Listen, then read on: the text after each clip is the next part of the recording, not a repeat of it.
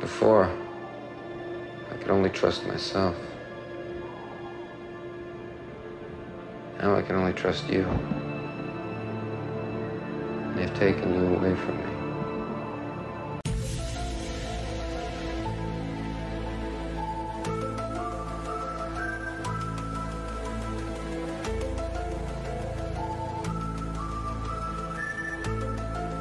Hello, and welcome to Condensed Truth, the Essential X Files podcast. I'm your host, Shelby, And I'm Laura. and today we have a guest, Kevin. Hello, Kevin. Hi, Kevin. Hello. Kevin, what is your relationship to the X Files? My relationship to the X Files, uh, Shelby, you were the one that introduced me to this show. Um, Of course. Yeah, uh, you uh, you made me watch a couple episodes several years ago that I loved, um, and then you uh, you actually made me a list of like episodes I should watch. Like I was thinking back on my experience with it, and uh, I think I made it pretty far, but I was definitely hopping around. I did not see this episode that we're about to talk about. Um, Oh, okay. so uh, yeah, I've seen several episodes non-consecutively, and uh, yeah, I enjoy the show.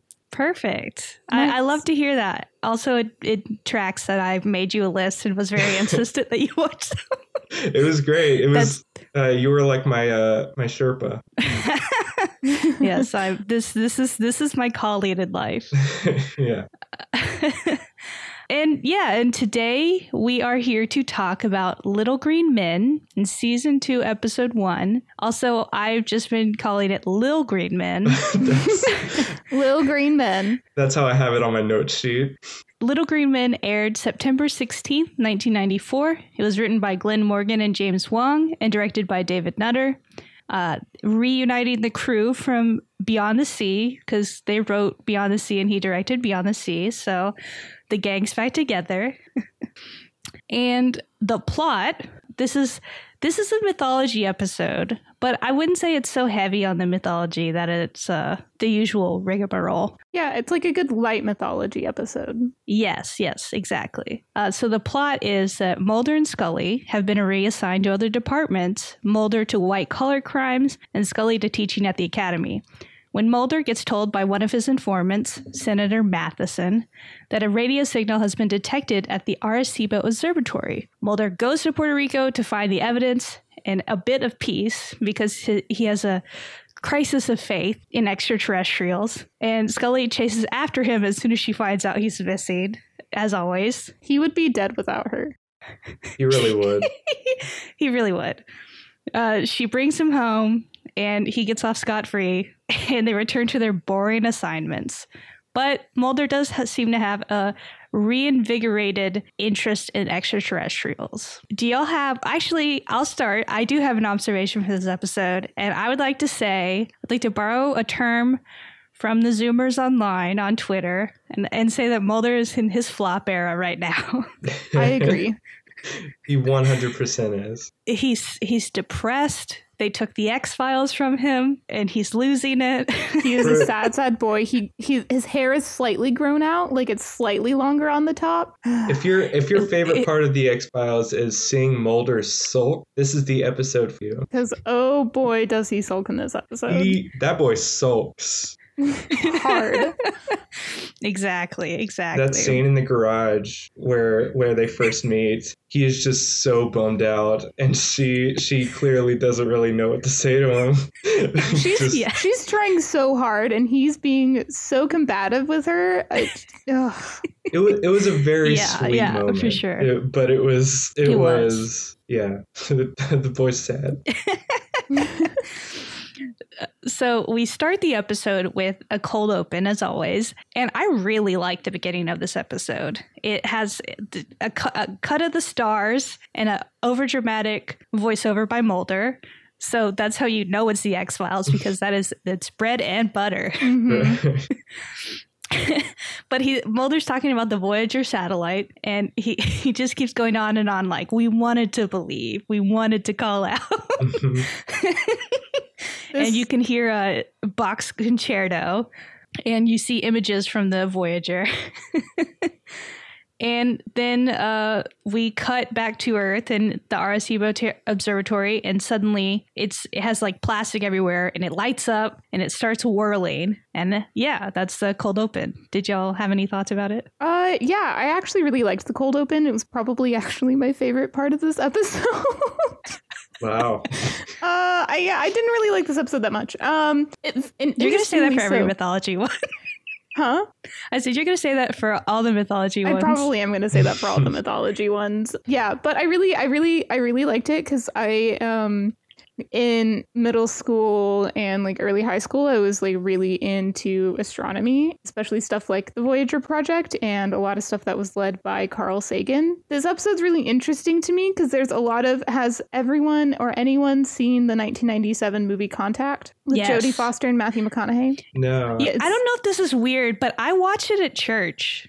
Is that weird? that is that is a little weird. Um, because anyway, I have a, I have a lot of feelings about that, Shelby. But Contact is a is a phenomenal movie. Um, it was really interesting. I don't think you should have shown like a, a, like a ninth grade Shelby it, but it is really interesting. Yeah, I remember watching I it. Up. I watched it as a young as a young girl, and Jodie Foster's character was kind of part of my like I want to be a scientist. Like, I mean, who wouldn't? But I think it's really this episode's really interesting because there's a lot of parallels to Contact because I think this episode is partially based off of the novel that Carl Sagan and his partner wrote, and that that novel came out in 1985. And so mm-hmm. this is after the novel, but before the movie Contact. And so I think this episode's really interesting for that reason. And I really like that part of this episode, kind of just like, what does it mean to establish like first contact or contact with intelligent extraterrestrials? I just like don't particularly care for where the episode went with that in the long run. But mm-hmm.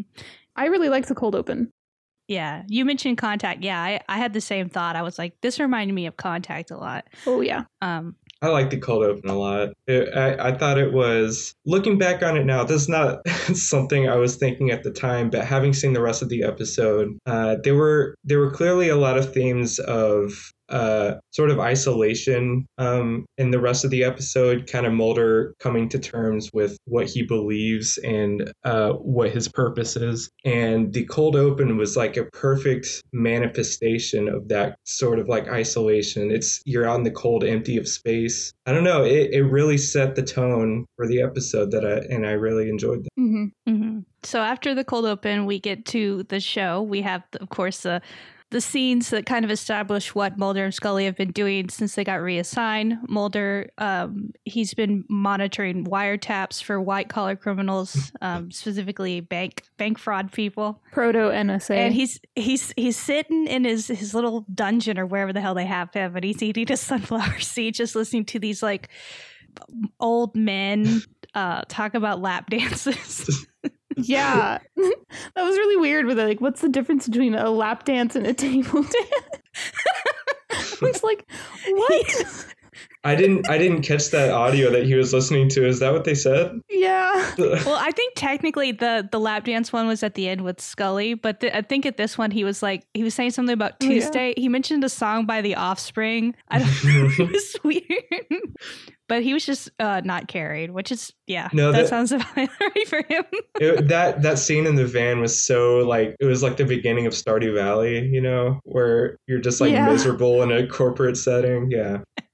And then Scully is teaching um, at the academy. She's doing an autopsy for students, and the, the great moment where she she would like gets distracted, and she's like, "Imagine like this whole guy's life in in this this brain, like in the brain, like that all of that he experienced just being there." And they're like, "You sound a little spooky." yeah, I like how that one concerned student is like, "Are you okay? Because you sound a bit uh too existential for an autopsy." Autopsy. Scully sees Mulder in the hallway and she tries to say hi and he ignores her. And so she they have a signal where she puts a sticky note on a framed photo of his sister and then puts it down on his desk. So then that leads to the what we kind of alluded to the, earlier is the them meeting in the garage at the Watergate Hotel. Ha Watergate. Uh-huh. and Mulder's so depressed. So oh, depressed. and Scully says, like, he's like, what do you have? And she's like, I'm just checking on you. And he's like, well, we don't, we can't really check on each other. We're being surveilled. And she's like, we aren't. It's like, yeah, they are being surveilled, but like, so that is like, okay, Mulder, fine. But also, like, she's like, I took the proper precautions, yet, you asshole. Like, I just, I'm worried about you because you seem uh very, very, very depressed. Like, are you eating sort of depressed? yeah, um, he looks great in this scene. I just want to say that I was tweeting about this episode earlier, and it was it was just me taking picture screenshots of him and just being like, he's depressed, but he looks hot. I knew I knew that you were going to be like super into into him this episode, this sad boy. God, he looked great. He he had like a bit of a five o'clock shadow, right? yeah, yeah. He, he did. Yes. He looked like a mess, but he looked great. Shelby, um, can I can I tell you what like all of this like whole parking lot scene and them being like separated and stuff reminds me of? I know what you're gonna say. You should say it. It reminds me of in Fullmetal Alchemist when Roy and Riza are separated and exactly they have to exactly. still contact each other, but like Roy Roy is less of an asshole than uh, Mulder in this whole process. But yeah, that's what it reminded me of a lot. I'm just gonna out us as huge Royai shippers. Like it's fine. yeah, so the equivalent in Fullmetal Alchemist is definitely Roy when he calls Riza. That's Scully reaching mm-hmm. out to Mulder. I'm like, I can I can say this. This is fine. This is hosted on a Fullmetal Alchemist podcast site as well. yes, exactly. Yes. Also, this is this is very minor. I just wanted to complain about it because that's what I well, that's what we're here for. Mm-hmm. But Mulder says, "Have you ever been to San Diego?" To Scully, and she says, "Yes." She lived there. She grew up there. Did she really? yes.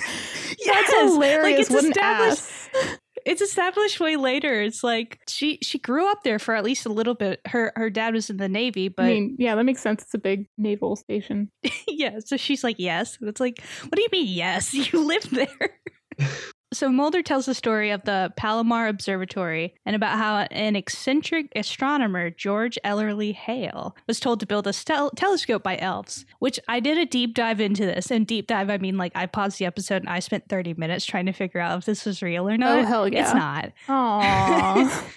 Sad. So the the good news is Hale did have like hallucinations. He he did like that that part wasn't I mean that's not good news for him I guess. But it wasn't off base, but the confusion was that he wrote a letter to a friend and he said that he had a little devil, which he meant figuratively. And the friend thought he was literally talking about a demon that talked to him.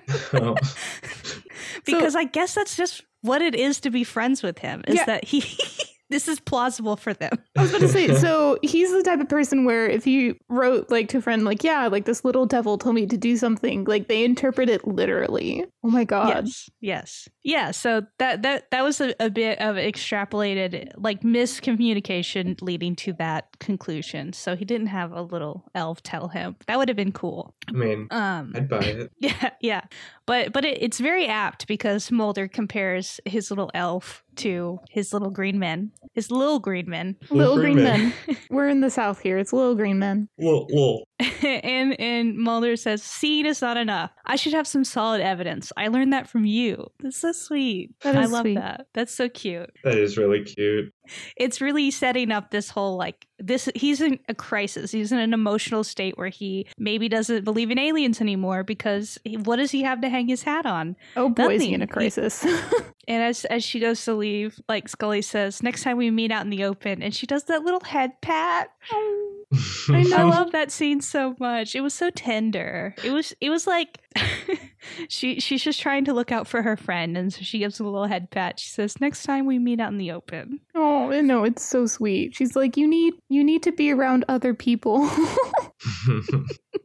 you you have a tenuous grasp on reality most times. And without me, you're kind of spiraling.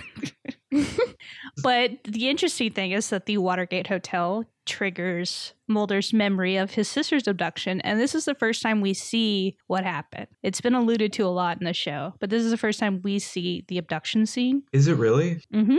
Also, interestingly, I didn't clock this, but this is actually the first time we get a glimpse of like an alien Mm-hmm. um in the show, which uh, I kind of forgot that it took that long. It's funny that it's like the X Files. It's like a whole first season they didn't have any shadowy like alien figures at all.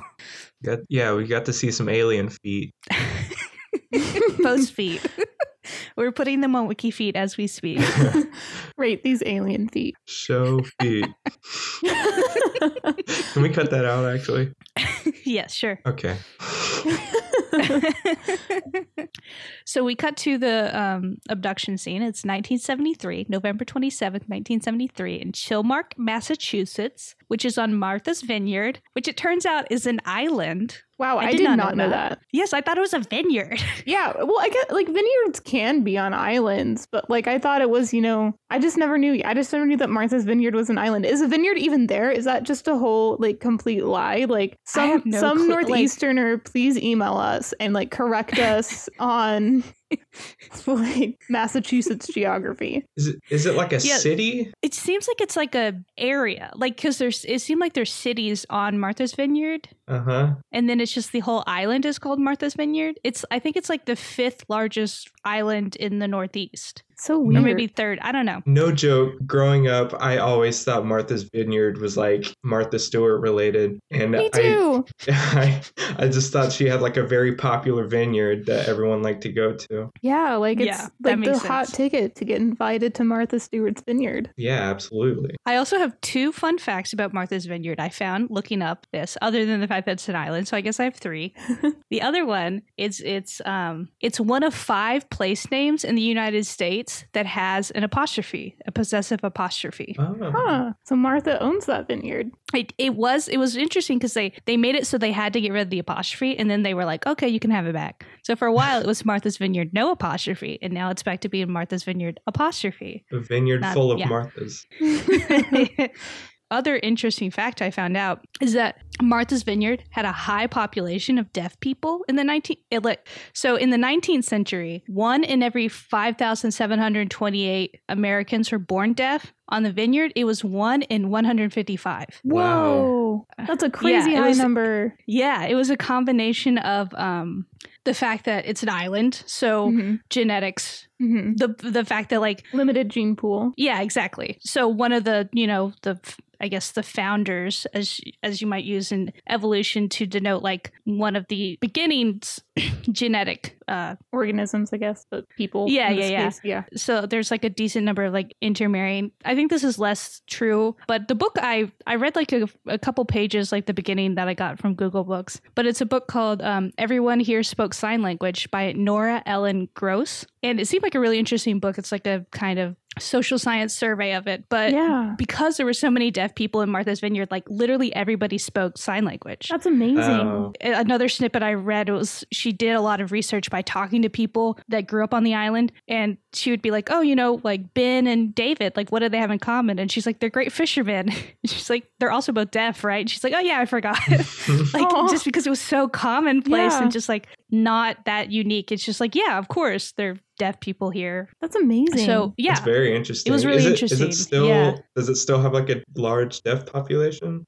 Uh, I'm not totally sure. It's it, it it was really interesting because because like it's it's also like a big summer home destination. Right. There's the combination of like people who live there full time and people that just live there, go there for the summer, which is also really interesting because this implies Mulder lived there full time because this was in November, and so it's like okay, that's that's a really interesting detail that like Mulder grew up on Martha's Vineyard, right? Mhm. Yeah. because apparently it's not really a place you grow up. Uh, but apparently also like the the population that stay there full time is caught up by n- now. So I think maybe this is uh it's less common that there's like the same number of deaf people. I would imagine Hmm. so. Also, just because you said this was the 1900s or the well, this this book came out in like 2009, so she's talking to people who are Who are like 90 alive. something. Yeah. So they were like kids during that. So like kind of you know like that tail end of like you know late 1800s, early 1900s. 1900s. Okay, yeah. Yeah, I would imagine it's probably not as high now because there's probably there's more genes being put into the gene pool now. So like sure. back then it was probably a much more isolated community and so it makes sense that there was a higher percentage of people who were deaf like because the gene pool was so small and there wasn't like a lot of new genes like coming in. Now mm. I imagine it's probably I mean it might be a little bit higher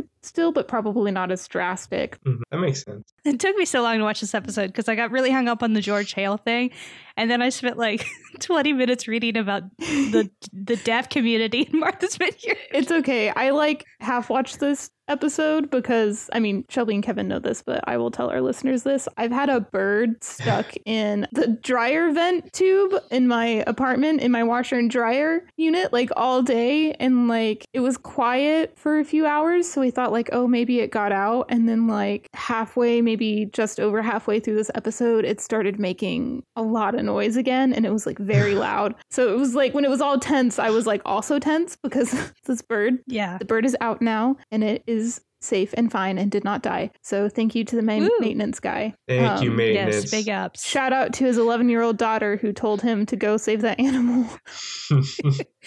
The Watergate hearing is on TV, but Mulder's not really watching it. Him and his sister are playing Stratego, a game I've never played and I don't know anything about. It didn't look up anything. it didn't look like fun. It looked boring. It did look like the game your annoying 12 year old older brother would make you play. Yeah, your older brother just like yells at you. Oh man, like, I didn't know I was going to come on the show and get bullied like this. This is. What, what was yes, your Stratego? I, yes, yes, I made my sister play Stratego with me. No, she did not enjoy it. Oh my god, yes, you did yell at her. I, I didn't. Well, we won't. I mean, maybe. I don't know. We love each other very much, me and my sister, despite the Stratego events. Well, it's good that your Stratego turned out better than Mulder's. Yes, yeah. none of neither of us got abducted by aliens. That's great news. Yeah, so the Watergate series on, but he's not watching it. He he has it on because he wants to watch The Magician, and they're arguing about that. But suddenly, there's a big light, and the, there's like flashing red lights, and the door opens ominously, and we see the alien shadow. Uh, we see the shadow with light behind it, and Mulder goes to grab his his father's revolver. Yeah, yeah, they just have like a loaded gun in a box it's it's on top of an armoire. it could be put into a better place, but so he knocks the gun over, but in the meantime, his sister has been lifted up into the air with like a very tractor beam esque. Like she's in her nightgown being pulled through the window, and Mulder can do nothing but just stare on in horror as she gets abducted. Uh, my other irritating note this is another thing I, I did a lot of research on very trivial matters for this episode. I love it because my favorite. He's wearing a Knicks jersey, and we all know how I feel about the Knicks thing with Mulder. he's on this island and he's rooting for a team that is not even remotely close to it. Anyway, putting that aside for a moment, my other beef with this Knicks jersey is that so it's number 30 and I can see the name King on the back. And so, of course, I go, okay, number 30 for the King in 1973. Who is he? Nobody. It's Bernard King, and he started playing for the Knicks in 1982. Oh wow! Not 1973. That is way so, off. So David Duchovny, I'm calling you out because I feel like this was him. this oh, is a oh, call out post. yes, you have 24 hours to respond, David Duchovny.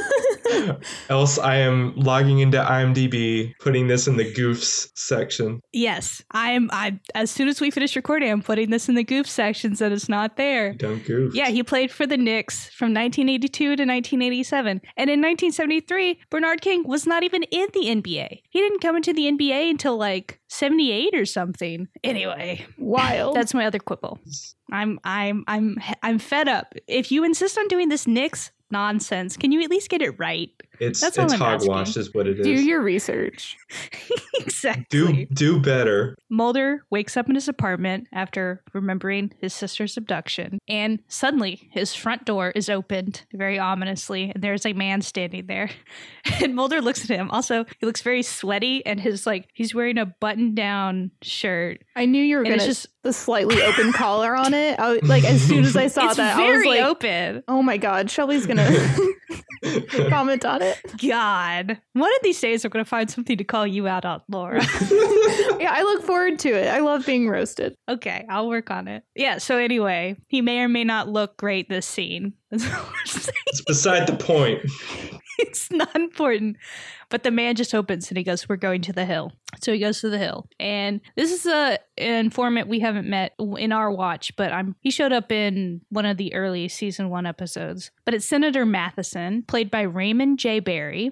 And I can't not look at him and just see the fact that he played uh, Raylan Givens' dad on Justified.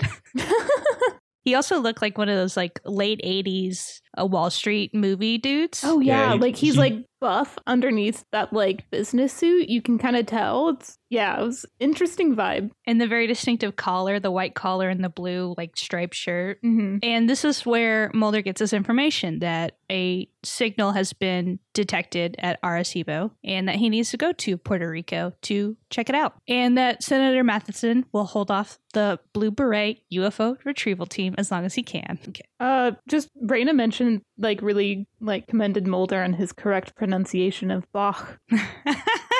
That was it. he lives for Bach. Bach. Bach. Real Bach yeah. head. Every every time we listen to like the classical station and they're like by Bach, I like always make fun of them for it, but it is technically the correct pronunciation. And uh Mulder knows what's up. He he does. He took uh, music appreciation. Was it at Oxford? really? Well, he said he mentioned his professor. I can't remember if it was music appreciation or music theory or something. I think it was music appreciation. I guess it really affected him. It he lives for Bach. for Bach. so Scully gets told that Mulder is MIA because, of course, when he disappears, the first thing they say is Scully, where's Mulder? Hmm. and they they figure out she doesn't know anything because she's way too nervous to know anything. Mm-hmm. She has no poker face. So she goes to Mulder's apartment, uh, looking for clues to where he went. I did want to say I love that his she plays his answering machine, and oh my um, god, yeah, it's a woman saying, "Mulder, you pestered me to go out to dinner, and then you flaked, pig." I I love it. Her face when that was playing was just amazing. she, she looked so annoyed. also, the scene where she guesses his computer password amazing was so funny. Oh, so it good. was so funny. Made me so God, happy. it was incredible.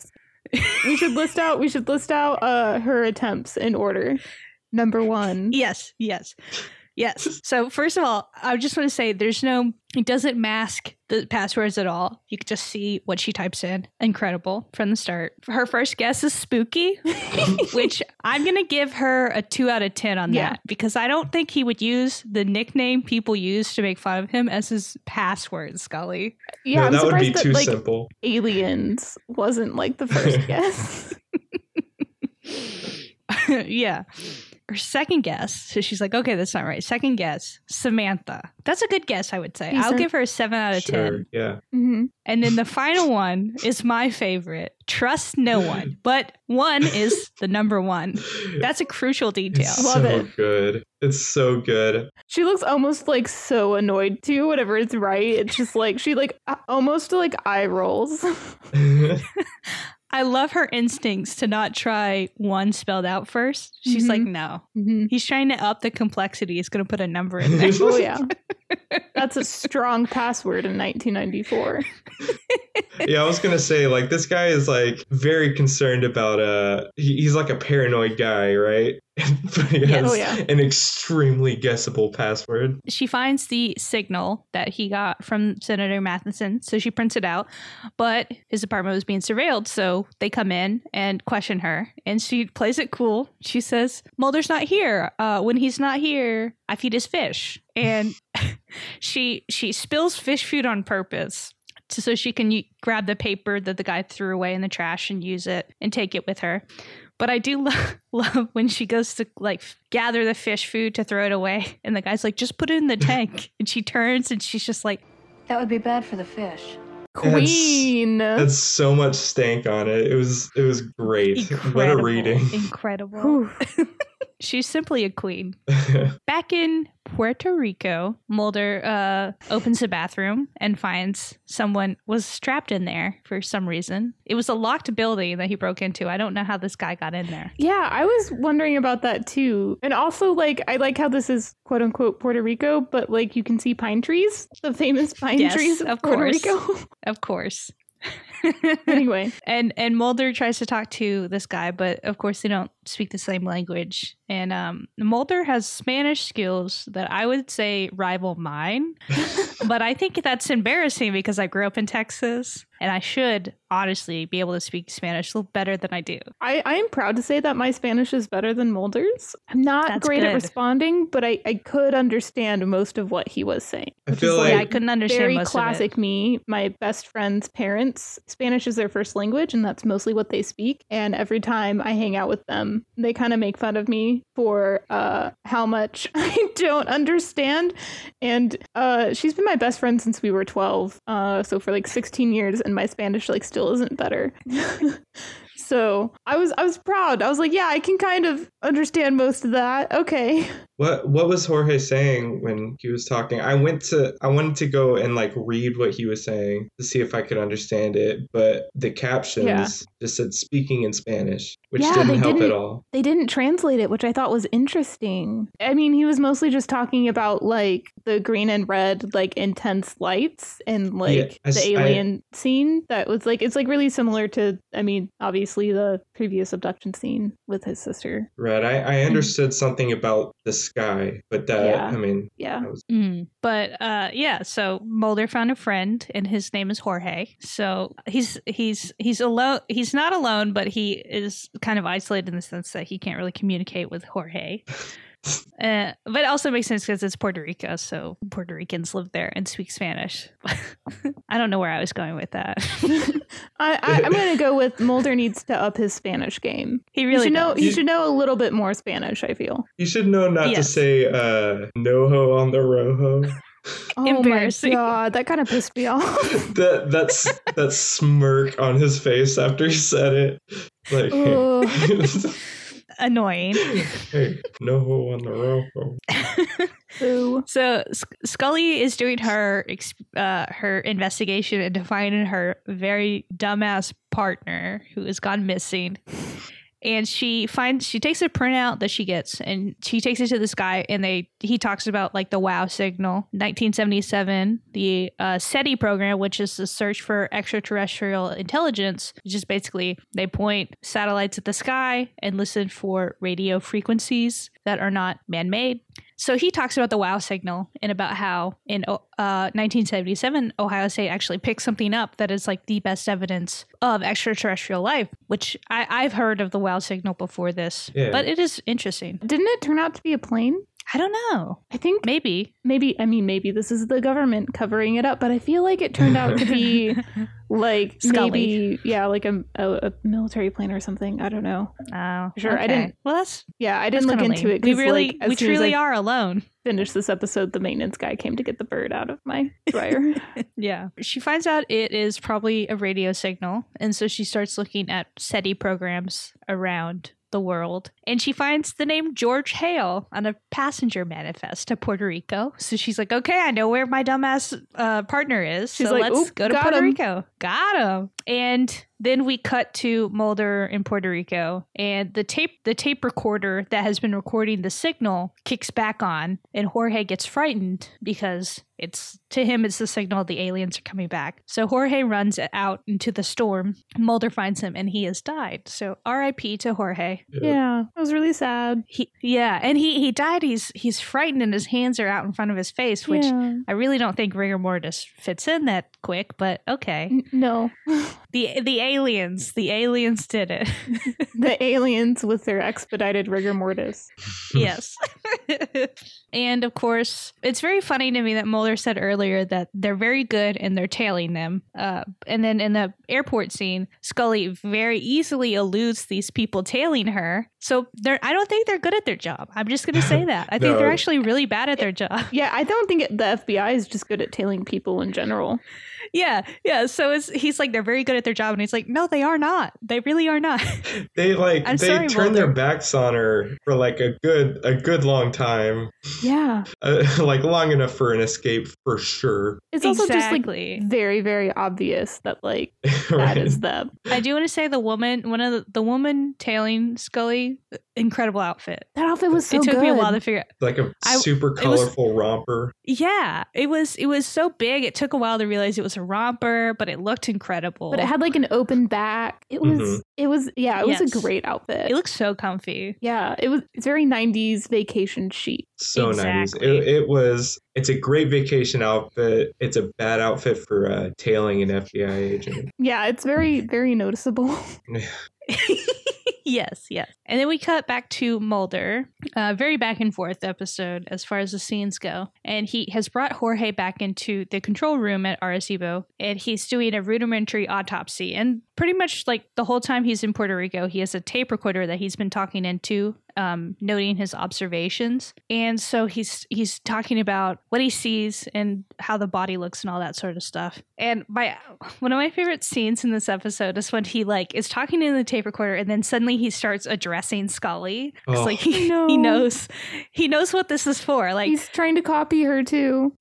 The person he's doing all this rigorous research into the the events happening at the observatory is for Scully. Like he yeah, she's like Mhm. trained him. I will give it to him that he is working a lot more in this episode than he normally does. Yes. He's he has to do Scully's job. He's doing his like little rudimentary autopsy. Auto- autopsy because she isn't there. There were some great quotes during that tape recorder scene. Mhm. But yeah, like I love how her way of approaching the unexplained has interwoven in his DNA so thoroughly that even when she's not there, he does it. It's so it's it, it it does it says so much about these two characters, right? And and it's really like this being the first episode of season two. It's um uh, I found out that it got like a decent audience boost from season one to season two, partially because the show won a Golden Globe in 1994. Uh, I think for best show or something. Uh, Mm. which my interesting my Golden interesting Globe note for about best this. show. Yeah, I can't remember if it was the best best drama or best new drama. It's the best show. the best show, as voted by Shelby. Exactly, exactly. That's that's yeah. But my interesting note about the Globes is at least I'll, I'll say it's like current day. I don't know about the '90s, but I assume it's the same. But the Golden Globes are no, noticed like the Golden Globes are known for two things: one, giving awards to weird offbeat shows, which the X Files would fit the blueprint of, and two, being bu- bribed. bribing the Hollywood Foreign Press for an award, which is why Amazon won for Mozart in the Jungle, a show literally no one remembers, Yeah. but has a Golden Globe. or watched. Yeah, no, bribing. Yeah, bribing is like a part of like all of the award shows. Is bribing For sure. It's just like extremely noticeable in the Golden Globes, which like mostly I think the bribing is like smoozing the Hollywood foreign press. Um, but if the Fox did that for the X Files, I'm going to say money well spent. It gave them this huge, massive hit, you know? But if they didn't bribe them, also fine. Yeah, Well, okay. and But I feel like if this was the first time a lot of people were tuning into the X Files, this I feel like this was a good episode to start on. Totally. But you're you're right when you said earlier that it's so quotable. I, I wrote down a few. It's like Mulder saying, "Before I could only trust myself, now I can only trust you, and they've taken you away from me." Oh, he's going Oh through a rough God. breakup, guys. I also love how that implies that he he can't trust himself. Like the, the bad now I can took only trust you. away from me.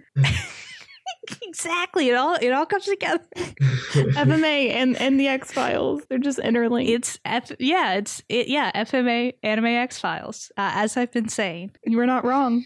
Yeah. I, I loved his uh the thing at the end he said uh, about aliens make contact and he said what would I do if they really came that was that was Mhm. such a nice note to end it on it I, I don't know it, it was Mhm, I really thought it encapsulated everything he was trying to say mhm. Totally, totally. Yeah, like he's he's having this crisis and he's he's he, he doesn't believe what he's seen and he is like, well, even setting all that aside, like if they came, what would I even do? Like what is this even for? You know? Mhm. Mhm. For for sure. And the the red lights come back, and the tape recorder starts going off again. And Mulder blocks the door, which it took me a while to realize this, but he knocks over the light switch, which in, inadvertently is the thing that is probably degaussing the tape. It's therefore like he ruined his own evidence. which I, I, didn't pick up on until like the second I watched this episode twice today, but the second time I was like, oh, okay, I follow what this is doing. Anyway, so he blocks the door to try to stop them from coming in, but it doesn't stop them, and it is very reminiscent of his sister's abduction, where the door opens and there is a shadowy alien like figure. Those feet. Uh, yeah. with yeah, with the light behind it, the alien feet.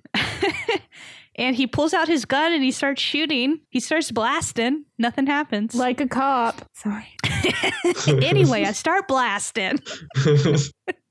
uh yeah so then he passes out or something. Next time we see him he's asleep or unconscious. I guess he just faints? I don't i'm not sure what i think i think there. he just yeah. like passed out. Yeah. Yeah yeah. And and i also love this is this is something they do and not in significant time because like if it works why not just do it you know? But the light that like the aliens where it becomes scully's flashlight shining in mulder's face. Yes. being like mulder are you okay? He's not he's not and he wakes up and he jolts up and he's she's like mulder are you okay? This is dana scully. She she knows how to she's waking someone up with like ptsd you know? Like because he does have it. And she's like it's dana she's scully Scully, do you remember me? Do you know where you are? Doing a concussion like, Scully. Test. What's your name? Do you know where you are? Do you know what day it is? exactly. And uh, Mulder gets up and he he he puts both his hands on her shoulders and he's like, "Scully, they were here." And she goes, "Here," and looks around and goes, "Or here," and touches his the side of his head. yeah. I don't think he answered her.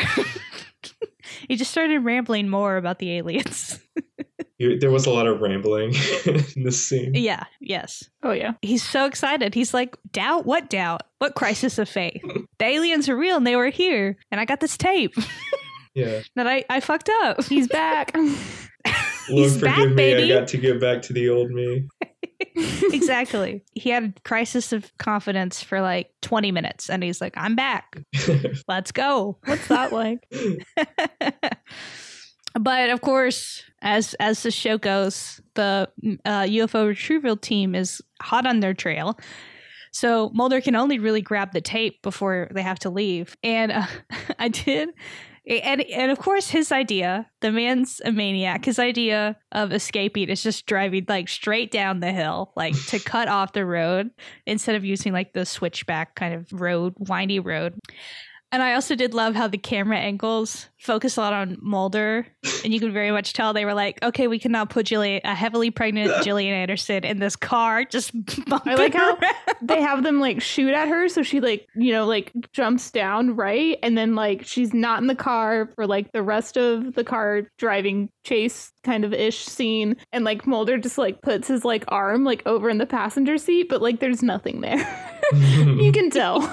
yeah. So some very clever camera angles. Of, mm-hmm. And every time it cuts to her, it's just like this very weird angle where it just seemed like they were not shooting yeah. where they were shooting. We're that. still we're still in the only mid upper body shots of uh, Scully right now. yes, yes hiding a, a, heavily pregnant Gillian Anderson. But they escape the UFO retrieval team, and we cut to Mulder getting chewed out by Skinner in Skinner's office. And he's like, you know, I'm going to fire you. Like, we're talking firing, reassignment, censure. and Mulder's like, okay, I acknowledge that I did leave my post. But other than that, I think I was fine. uh, but then Mulder says something like an illegal wiretap that y'all did on my apartment. And that really sets Skinner off. And he kicks cigarette smoking man out of the room and is like, okay, Mulder, go back to your assignment. so he gets away with it once again. Of course he does. He does. That's that's his whole deal. Real Mhm. Mm-hmm. quick, that I I haven't had a whole lot of screen time with the cigarette smoking man. He doesn't inhale his cigarettes, and that bothered me a lot. Is that is there a reason know for that? Okay, so my note about his whole s- smoking the cigarette thing is that so the guy who plays Cigarette Smoking Man, William B. Davis, was a smoker, and I think in the first season he smoked real cigarettes, but then he switched to herbal in Mhm. season two uh, on because he didn't want to get addicted. But so I don't know about the whole not inhaling thing. Um, I don't know enough about smoking to notice, I guess, but I think he does inhale. He gets like way more screen time later. Okay. I I honestly have no clue because I am not a smoker. I like am so lame. I've like never smoked anything. so I'm just like, uh yeah, sure, okay. This It's- is the only lit. thing keeping you this is the only thing keeping you from being like a, a, a member of a shadowy intergovernment agency yeah. uh, suppressing the truth is Yeah. not smoking You know you know it's not me because I'm not smoking. yeah so i don't know but him not inhaling kind of makes a little bit of sense in the sense that like he's like i'm already old as hell i don't want to smoke cigarettes for like however many years this show's gonna be on I was just gonna say, I think in like most smoking scenes, especially on TV, the actors, I mean, A, they're usually fake cigarettes, and then like B, I think the actors in general don't really inhale because I think they're like pretty Mm. gross. And the the reason the reason I noted this that that he doesn't inhale the way he was smoking made it look like he did not like cigarettes, um, which is weird because his name is the cigarette smoking man. Right. yeah yeah I don't like them. I just do it. it's part of my it's it's part of my aesthetic i can't lose the aesthetic now It's my name. I just gotta. Yeah, so uh, we cut to Mulder and Scully. A nice bookend for the episode is having it start with Mulder listening to his wiretaps and end with Mulder listening to his wiretaps, but with Scully there, uh, just visiting. You know, when you just visit your friends with their job. Just hanging out, listening to wiretaps. And Mulder takes the tape that he got from Arecibo and put it in. It's blank because he messed it up, and he's just like, "Oh no, not again! It's happening again." What a dumbo. But luckily, luckily, he doesn't have his crisis of faith anymore because he says, "I may not have the X Files, Scully, but I still have my work. I still have you. I still have myself." oh, So sweet, oh. so so sweet. Aww. And he starts playing the wiretap. He's he starts doing his job essentially, um, the thing they're paying him money to do. And as it's playing, Scully just sort of reaches out and squeezes his hand and leaves, and it was so sweet. Mhm. It was a nice tender moment. I love that scene. Yeah, it was so good. The band's back together. They are. Exactly. Of. That you can't you can't keep a couple bad bitches down. That's all I gotta say on the subject. Mhm. Did y'all have any final thoughts about the episode? Not really. uh, That's okay. I don't. I just. I really enjoyed it. I. I thought it was a great. Like, imagine being in 1994 and watching this as it aired. Like, that would have been a thrilling season opener. I think it had a car chase in it. I don't know how often that happens on the X Files. Uh, a decent amount, but Yeah. Oh, okay. Well, I it was I'll keep it was a it was Yeah. one of their better uh, car chases, I would say. Yeah, there's there were a lot of good shots of Mulder just sitting in the driver's seat, just jerking around enthusiastically. Yeah, I don't know. It was I, I thought it was like a, a meditative but exciting episode with a lot of tension. Um, and Mm-hmm. I didn't even have a bird in my apartment. Yeah, yeah, it was it was definitely a really tense episode and I think I I liked it fine. I think I was really kind of distracted by the contact parallels, but like not as good as the movie. So I was just kind of like, I mean, it's good, but like Contact is a better story. Um, but I think as like especially as a season 2 opener, it's really it's actually really solid. It's really exciting of an episode. It it it hooks. I think it's a good at hooking the audience and being like, "Oh, this is like serious." And like there's action, there's like a car chase scene and guns and yeah, it was it Mhm. was good. They were good at raising the stakes in this episode and like maintaining the tension and yeah, more Scully it's- is my it's re- there could be more Scully. It's well, you- you're in for a rough go until she has her baby. I just gonna I say that know. Is it Mulder heavy for most of season two? it is for like the first, uh I would say like six or seven Okay. or eight, um, because she has to go have her baby. And man, if you thought he was depressed now. Oof, wait till Scully's not there. oh, I know. and, and, can't be there. But uh, yeah, I think it's this. I really like this episode. I think it's one of my favorite season openers for the show. And I think it's interesting to consider, especially in the time of like the early internet. I think now, like, because shows have a shorter run, they don't have those like establishing episodes, yeah. right? Like, kind of mm-hmm. like resetting the premise and like, you know, anchoring the show. Mm-hmm. And that's what this felt like to me is just catching people up a little bit. I think I think also with the accessibility of TV with like streaming services, they don't need establishing episodes right. as much because you can just watch all of it whenever you want. Yeah, and you, yeah, if you don't know anything, you can look it up. Yeah, yeah, you don't have like season breaks where you you forget everything. Mm-hmm. Mm-hmm. Or even if you do, they do those little, little recaps before the mm-hmm. first episode of the next new season sh- starts. Right. Yeah, I, I, chose this episode. It was actually kind of a late edition, um, but I'm really glad I put it on because I think it is a really good episode. And we got Moody Mulder, yeah, I, I really like it. Um, yeah, Arecibo, R.I.P. Arecibo. Oh yeah, I forgot to mention it recently collapsed, and it so did. it is no more. Yeah. R.I.P. This is dedicated to the Arecibo Observatory. I'm dedicating this episode of the podcast to it. I love that. Big ups, Arecibo. Time for our segments. Yay, segments! Woo, segments. Yeah, okay. I've been I've been excited about this. I also forgot I was going to mention at the beginning that I got a new mic. Maybe I'll just do it now. I don't know. Yeah, it's a great mic. Yes, I, I I'm recording with the new mic, so I hope it sounds good. I mean, I thought it sounded good good before, but just trying to always room for improvement in the podcasting game. Oh yeah, we will go to bigger and better places. There's it's nothing but up from here. Exactly, exactly. Now is the time for our segments. First, as always, how annoying was Mulder this episode? Agent Mulder. Shut up, Mulder. Damn it, Mulder! Mulder! And as always, I will go first. He, of course, was a little annoying because, as I mentioned last episode, he's always a little bit more annoying in mythology episodes than normal mm-hmm. for me. But I would like to subtract some points because he's he's going through a mental health crisis and I think we should honor that. And so mm-hmm. instead of giving him a 7, I'm going to give him a 6. I think he was on the other side of annoying, but I don't think he was that annoying. Wow. Actually no. 7, I would say 7 is probably the highest grade I've given him, but of course I'm subtracting for the mental health crisis. So it's just artificially low. Wow. I'm shocked, Shelby. I am I'm also what is shocked. your what is your I also gave him a 6 because oh, I'm wow. being nice. I'm being nice because he is so depressed. Like, not that that's exactly. necessarily any excuse for any shitty behavior, but like that boy is in crisis. Um, so like I was able to excuse some of that more because like of it. And then also like I he, like he's fun for me, he's like finally like putting in work, doing like some hard, heavy, intensive, laborious research. Finally, he's doing that instead of Scully. So I'm just like, you know what, you big dumb, like I, like I hope you appreciate her more now because like you're having to do this yourself finally. And you're realizing like how hard and annoying it is. So like there's been some growth there. So yeah, I yeah, I, I gave him a six two. I'm shocked. We gave him the same. Oh, rating. Wow, I think this this is this is historic. We've never agreed yeah, on it. I didn't think we ever would. Ke- Kevin, what is your grade? Three, and here's why. Wow. I don't. I didn't think he was that annoying this episode.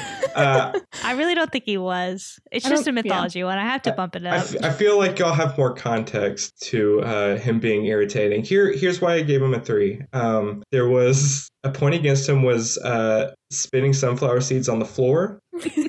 That's just rude. That that was gross and weird. He has to work in that space. Why is he doing that? There was uh, NoHo on the Rojo was a big one. Oof. Um, yeah. yeah. But uh, yeah, I don't, I don't, know. I think I think he was uh, sincere for the most part during this episode, and um, yeah, I think the biggest mark against him for me is the fact that he ran off to Puerto Rico without at least warning Scully. Um, right, because he does that a lot. he was he was well. That there's that isolation I kind of mentioned earlier. Like he was definitely on his own mm-hmm. journey, but then he realized, you know, he isn't alone in this. Mm-hmm.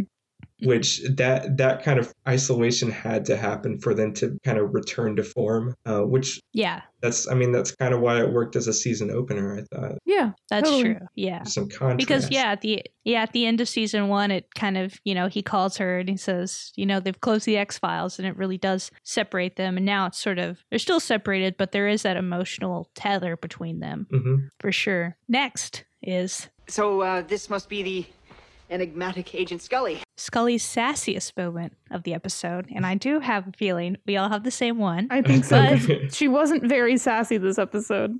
Yeah. So, uh, Laura, do you want to go first, and then Kevin and I will say if you, you have the same one. Sure. Um, it's definitely the uh, that's not good for the fish. Whenever they're like, just just hurry up, like just dump the fish food that you spilled into the tank, and she's like, that's not good for the fish.